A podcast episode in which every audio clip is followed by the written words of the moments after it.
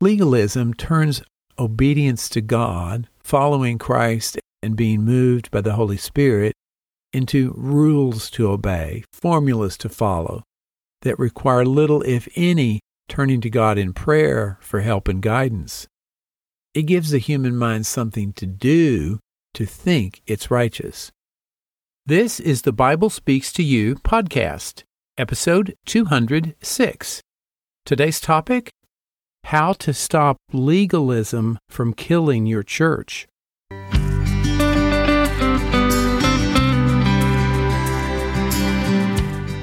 You're listening to the Bible Speaks to You podcast. I'm James Early, your host, and this is the place to be to rediscover the original Christianity of Jesus. Each week, we talk about how Jesus wanted us to think and act and pray and live our daily lives. And we dig down into the mindset of Jesus to discover how we can think and act like he did. The goal is to experience more of Jesus' promise that the kingdom of heaven is at hand.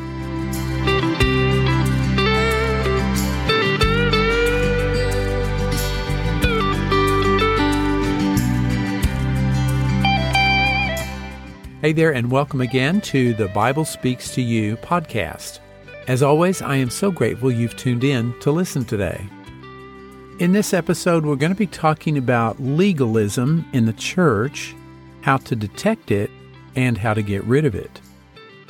Back in the late 1970s, a friend told me about a church speaker who had gone to Africa on a speaking tour. I don't remember now what countries he went to or how long he was there, but he basically had several Bible topics he talked about, and people really appreciated his message. His overall focus was on the healing power of God in today's world. In one location, and again I don't remember where it was, but he gave one of his standard talks, which was about an hour or so. But unlike the other places he'd been, the audience didn't get up to leave when he was done. They said, We want more. So he talked to them for another hour or so, sharing one of the other topics he spoke about. When he was done, the audience stayed seated and said once again, We want more. And so he talked for another hour, once more sharing ideas from the Bible about God's healing power. He was so impressed with this group. They were so hungry and thirsty for the ideas in the Bible he was sharing with them. He could see it in their eyes and the way they responded to everything he said. This time, when he finished, they said, You've been telling us about God's power to heal, and that's all well and good, but when are you going to heal us? He felt such receptivity from these dear people. They set up a little tent or some place for him to meet with them individually so he could talk to them and pray for them. This was totally unexpected on his part and unprecedented in all the years he'd been giving these talks in various places around the world. But he responded to the need and there were many healings reported from his time there. I think about this story every once in a while. I marvel at and give thanks for this man's, I'll call it courage, to go outside the box of what his own expectations and previous practice had been. Now, you may be wondering, hey, James, I thought this podcast episode was going to be about how legalism is killing the church. What does this story have to do with legalism? Well, that's just the point. This story shows the opposite of legalism in a small degree because he was supposed to only talk for an hour. That was the expectation, or rather the rule, established by the Church Speakers Bureau he was part of. To me, one of the beautiful things about this story is that the man felt free to respond to the needs of the audience he was talking to. He allowed the Holy Spirit to move upon the waters, so to speak, instead of sticking to some well intentioned but restrictive human rule. And of course, the real beauty of this story is that so many people experienced God's healing power right there on the spot. What if he had just obeyed the rules and stopped speaking after that first hour? This experience kind of reminds me of how Jesus' disciples in the book of Acts went about sharing the gospel and healing people. This is Acts 5, 12, and 16. The apostles performed many signs and wonders among the people. Crowds gathered also from the towns around Jerusalem, bringing their sick and those tormented by impure spirits, and all of them were healed. What was the result of this preaching and healing? Well, it says in Acts 5:14, more and more men and women believed in the Lord and were added to their number. When churches follow the prompting of the Holy Spirit, amazing things happen, one of which just might be new people coming to your church. Now, the other thing that happened as a result of the disciples' preaching and healing was the way some of the religious leaders of the day reacted to the healings and more people believing in Jesus. These are the next two verses in Acts 5 17 and 18. Then the high priest and all his associates, who were members of the party of the Sadducees, were filled with jealousy. They arrested the apostles and put them in the public jail. Now, there's a lot more to that story. An angel opens the doors of the jail and tells the apostles to go preach the gospel. And you can read the rest of that story in Acts 5, starting with verse 19. So, what's really going on here? The apostles are filled with the Holy Spirit, but the religious leaders are filled with jealousy because they're losing their power over the people because the gospel is being preached and people are believing in Jesus. But it even goes a little deeper than that. Why, didn't the religious leaders see and accept the truth that the apostles were preaching and which Jesus had preached earlier? Well, there are all kinds of reasons, but one of the most obvious ones is that many of the religious leaders back then were more interested in obeying the traditions of their culture and religious practices, which had grown up over the centuries, than experiencing the presence of God's Spirit of love. How do we know this? Because it was something Jesus said to religious leaders, perhaps some of the very same ones who were trying to stop the apostles from preaching. This is in Matthew 15, verses 1 through 3 and 7 through 9. Then some of the Pharisees and teachers of the law came to Jesus from Jerusalem and asked, Why do your disciples break the tradition of the elders? They don't wash their hands before they eat. Jesus replied, And why do you break the command of God for the sake of your tradition? You hypocrites! Isaiah was right when he prophesied about you. These people honor me with their lips, but their hearts are far from me. They worship me in vain. Their teachings are merely human rules. That's from Isaiah 29:13. When a church focuses more on trying to obey and enforce all these merely human rules Jesus was talking about and thinks this is the most important part of church membership, it misses the real purpose of church, which is to glorify God, strengthen the members spiritually, and share the gospel with their community. This is called legalism. It's an effort to regulate behavior and keep people in control. It does not nurture an individual's relationship with God, the practice of their faith, or their spiritual growth. I've talked to people in various churches who are trying desperately to obey all the rules their church had instituted. They were always in fear of not being good enough, not being spiritual enough, not having enough faith, not really understanding why they had to do all these things, or even disagreeing with them, but trying to do them anyway so they would be accepted as a good church member. And if they failed on any one thing, they were sometimes even called out by the church leadership, often in front of the whole church. This creates an atmosphere of distrust, judgmentalness, not to mention fear. This focus on rules instead of nurturing each member's relationship with God, this legalism is a slow path to death for a church. And I find it kind of ironic because many of the churches who tend to be legalistic also emphasize the teaching that we are saved by faith and not by works of the law. This is how Paul puts it in Ephesians 2 8 and 9. For it is by grace you have been saved through faith. And this is not from yourselves, it is the gift of God, not by works, so that no one can boast. So it's not supposed to be about doing the works of the law. And yet, these same churches stress the need to do the works of following all the rules they have established. In other words, they say someone is not a member in good standing or a true Christian unless they do all these things. Their faith is dependent on whether they comply with all the rules instead of focusing on their relationship with God. This is the exact opposite of what Paul is saying in Ephesians. So you may be wondering, hey, James, what are some examples of legalism? Well, that's a great question. It takes shape in many forms, but as I said, it's an attitude of trying to control people's behavior and appearance.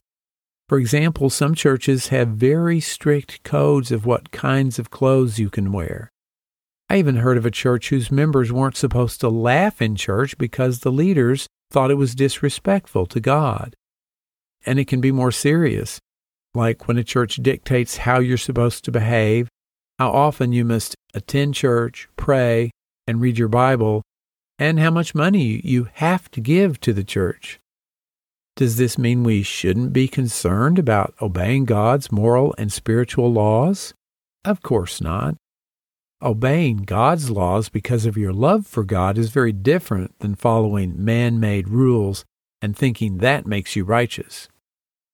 Jesus gave us some amazing guidelines or spiritual laws in the Sermon on the Mount and elsewhere in the Gospels, but Jesus didn't want us to obey him because we're afraid of being judged by the church or because the church has turned what he said into a bunch of man made rules and regulations. The only real reason to obey the rules or commands Jesus gave us is because of our love for him. He said in John 14:15, "If you love me, you will keep my commands." But legalism is not loving Jesus. And it's not new. Jesus had to deal with it in the religious leaders of his day. I've already mentioned the time in Matthew chapter 15 when Jesus accuses the Pharisees of breaking the commandments of God in order to keep their traditions. Another example that comes to mind is when the Pharisees repeatedly accused Jesus of breaking the law by healing on the Sabbath day. They were so caught up in their literal interpretation of the commandment to remember the Sabbath to keep it holy that they didn't see how healing was a perfect way to honor the Sabbath because it restored the completeness of God's creation. And in the early church, Jews who now believed in Jesus were insisting that Gentiles who accepted Jesus should be circumcised. This caused quite a debate, and the church ended up having a big council in Jerusalem to discuss and settle the issue. You can read that whole story in Acts chapter 15. Fortunately, the legalism of demanding the new believers be circumcised did not win the day. So, why does legalism kill the church? Well, it reminds me of a goldfish my friend had as a kid. She was told by the guy at the pet store that her fish would only get two or three inches long. But her family had a large outdoor cement fish pond in the backyard, so she put the fish in there. Every spring, they invited us over to help clean out the pond. It was great fun. We loved it.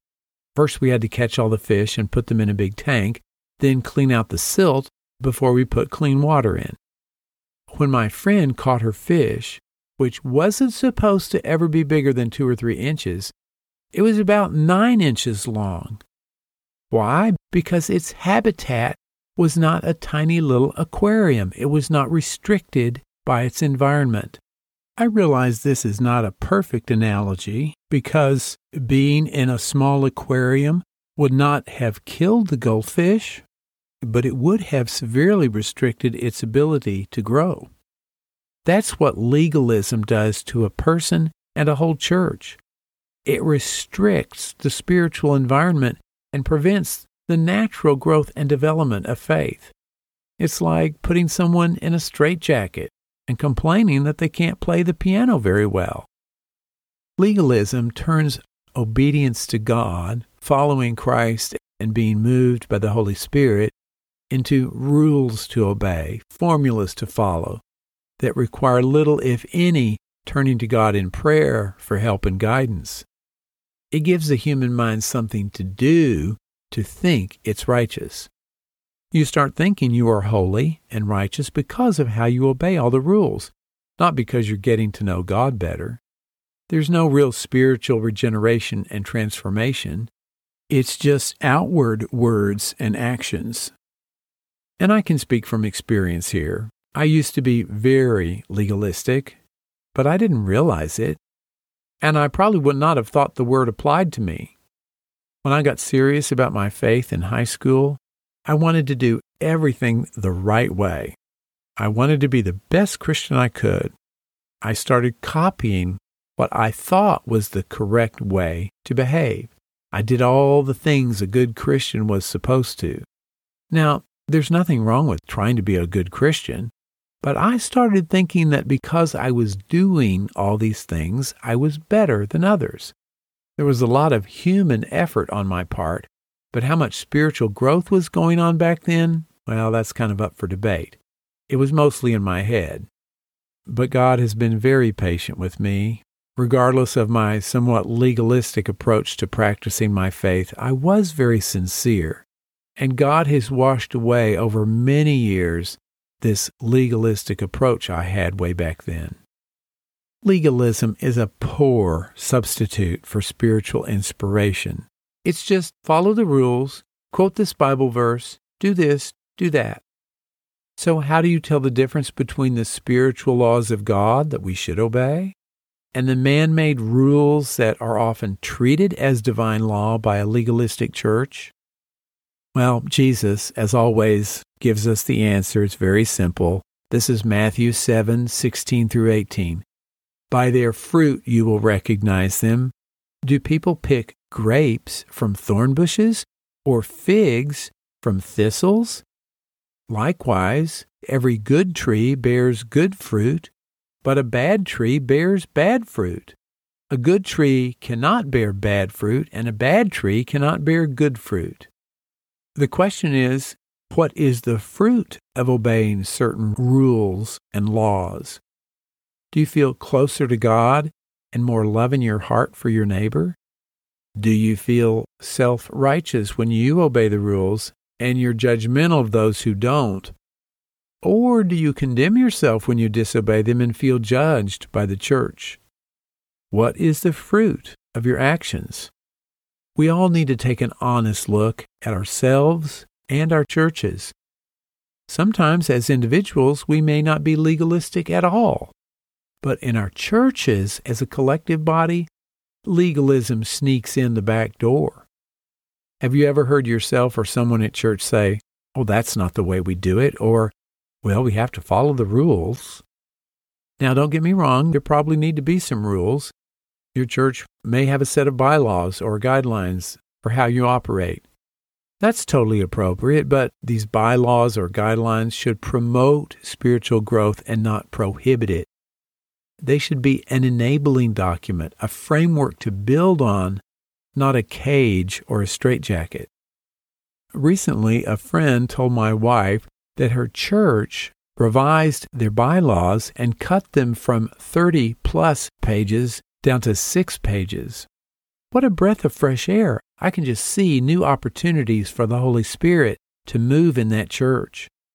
Jesus didn't come to give us so many little rules and regulations that we just nitpick our way through church activities.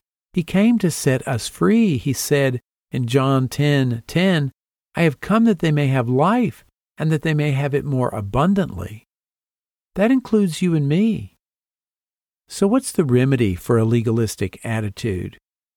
Well, probably the first step is to become aware of this tendency, whether in yourself or in your church. It's usually easier to see it in someone else. And if you point it out to your church leadership, they may not appreciate being accused of thinking and behaving this way. But the most important thing you can do whenever you notice legalism, is to pray for and practice humility. Be willing to set aside your preconceptions about how something should be done. God may have a much better plan than you or some church committee could ever come up with. And if people at your church are open to discussing it, I would suggest praying together as a church to be more receptive to the moving of the Holy Spirit in your midst. Paul puts it this way. This is 1 Thessalonians 5, 19 through 21. Quench not the Spirit. Despise not prophesyings. Prove all things. Hold fast that which is good. I love the New Living Translation of these verses. Do not stifle the Holy Spirit. Do not scoff at prophecies, but test everything that is said. Hold on to what is good. When someone suggests a new way to do something or something new altogether that's never been done before, don't just automatically dismiss the idea. Go to God in prayer. Ask for guidance and spiritual discernment. Just because an idea is new doesn't mean it's the right thing to do. It could be just another human opinion which a legalistic mindset could grab hold of and demand obedience to. Does the Holy Spirit ever get stifled at your church? Unfortunately, this happens sometimes, not on purpose, but because the people in charge are used to deciding what happens. What if our churches were more like the group of believers who were praying in Acts chapter 13? This is Acts 13, 1 and 2. Now, in the church at Antioch, there were prophets and teachers Barnabas, Simeon called Niger, Lucius of Cyrene, Manaen, who had been brought up with Herod the Tetrarch, and Saul. While they were worshiping the Lord and fasting, the Holy Spirit said, Set apart for me Barnabas and Saul for the work to which I have called them. The church leaders were fasting and praying. They were seeking God's guidance on how best to share the gospel. They weren't each discussing and promoting their personal opinions. The Holy Spirit spoke audibly so all could hear to set apart Barnabas and Saul for a special calling. What if in our churches, instead of debating all the pros and cons of a bunch of human opinions on what to do, we were fasting and praying like these people in Antioch were and actually heard the Holy Spirit tell us what to do? I want to come back to that story at the beginning of this episode about the speaker in Africa who broke with his own expectations and traditions and kept talking to the audience and then prayed for them. He did not stifle or quench the Holy Spirit, but responded to it. How can you and I do that? In last week's episode, Robin Jennings mentioned the revival at Asbury University in Kentucky earlier this year. It was an outpouring of the Spirit, and people didn't leave. They wanted more. They wanted to feel more of God's love, grace, and forgiveness. It went on for just over two weeks. Now, not to say this should or could happen at every church service or event, and it can't be forced to happen, but what if you were so inspired by the sermon this next Sunday at church that you just didn't want to leave? You wanted more, and so did everyone else instead of standing around talking about where to eat, where you went on vacation, or who was going to win the football game, and I've done all those things, everyone was so moved by the presence of the Holy Spirit. You just kept worshiping God in one way or another. You talked about things of the Spirit. You broke out into a spontaneous hymn sing. What if someone started doing something like that at your church? Would you think it was weird or wrong would it make you feel uncomfortable? Have you ever, in a church setting, not done or said what the Holy Spirit was prompting you to do or say because you were afraid people would think you were crazy? Now, I don't have the perfect answer for all these questions, but I want to encourage you and your church to do a little self examination to see if there's any legalism lurking in your midst. It can be pretty subtle at times. And I also encourage you to pray for the moving of the Holy Spirit upon the waters. The remedy for legalism is the presence of the Holy Spirit. The Holy Spirit is present and at work in your church right now. You can recognize this presence and respond accordingly. Hey, I want to thank you so much for listening today. I'm so grateful you tuned in. If you enjoyed today's episode or you know someone that could benefit from it, please share it with them. If you have any questions or comments, I'd love to hear from you. Go to the website, thebiblespeakstoyou.com, and click on the Contact tab in the menu bar. And I'll be in touch. I can't wait to hear from you. If you haven't signed up for my email notification list, I encourage you to do so. Go again to the website, click on the Subscribe tab in the menu bar, fill out the form, and you're all set. And when you sign up, I will send you a special prayer guide called Praying with the Mindset of Jesus. People have really appreciated this, and it's helped give them a deeper sense of how to pray like Jesus did. If you'd like to see all the Bible quotes that I mentioned in this episode, you'll find those on the show notes, along with a full transcript of today's episode. Just go to thebiblespeakstoyou.com forward slash 206. This is episode 206. I want to thank you for all the ways that you've been supportive of this podcast. I am so grateful to have you as a listener. That's it for this week. I'm James Early with the Bible Speaks to You podcast. Have a great week, take care, and we'll see you next time. God bless.